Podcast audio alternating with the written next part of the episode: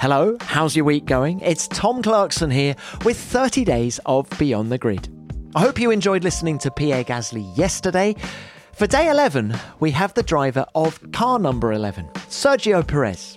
From karting in Guadalajara, Mexico, to winning with F1 world champions Red Bull, Sergio has an incredible story.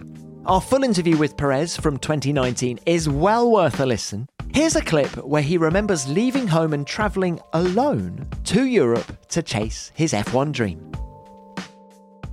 I was obsessed by going to Europe. You know, I never had the opportunity to race in Europe, not even in kartings. So I was obsessed with leaving Mexico to go to Europe. You know, and I remember before going to school, because of the time difference, I had to wake up like at two o'clock in the morning, three o'clock in the morning, because I have a schedule the phone calls with the European teams. You know, so I remember calling them at two, three in the morning from my home, uh, saying to to give me cheap deals. Uh, cheap deals. I, my English was not good back then. Well, still not good, but Ah, it is, it's ba- back back then I, I had like I just need cheap deals. I was telling all the this is too expensive. Give me cheap deals, cheap deals. So in the end, I end up finding the cheapest deal in the in the in the whole uh, BMW. And that is why you went to Germany as opposed to the UK? Yeah. or- right.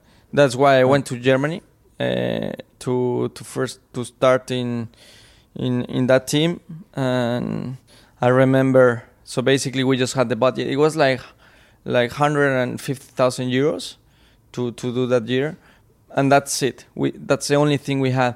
But now was the, the difficult bit came when I had to find the ticket flight, the, how to live in Europe, and so that was very interesting because I went.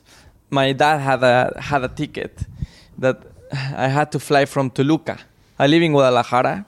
Where is Toluca? Uh, Toluca is next to Mexico City, so it's a six-hour drive. So we drove to Toluca, uh, and and they they dropped me in Toluca to go into Europe with just a single single way you were on uh, your ticket own. on my own, 14 year old, totally on my own, and and that's it, just a one way ticket. I never knew when I was going to go back.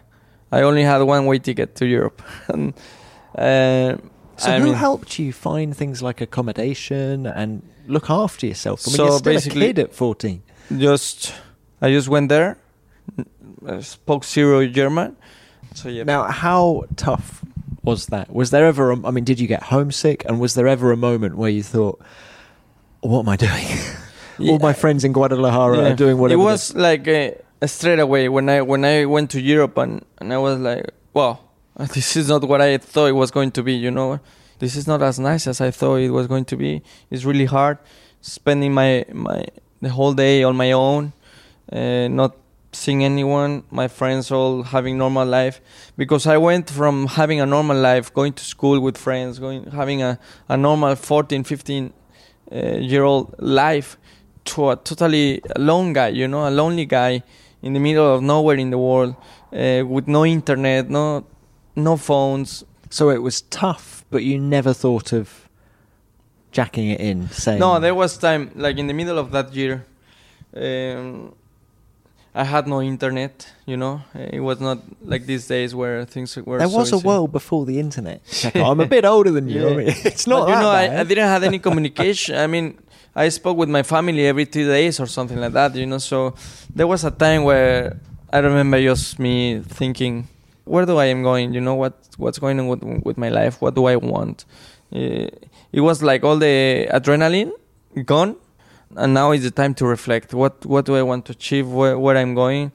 And I I remember telling myself, well, you can take a ticket back and and go home but you might regret it for the rest of your life because you didn't fight for your dream.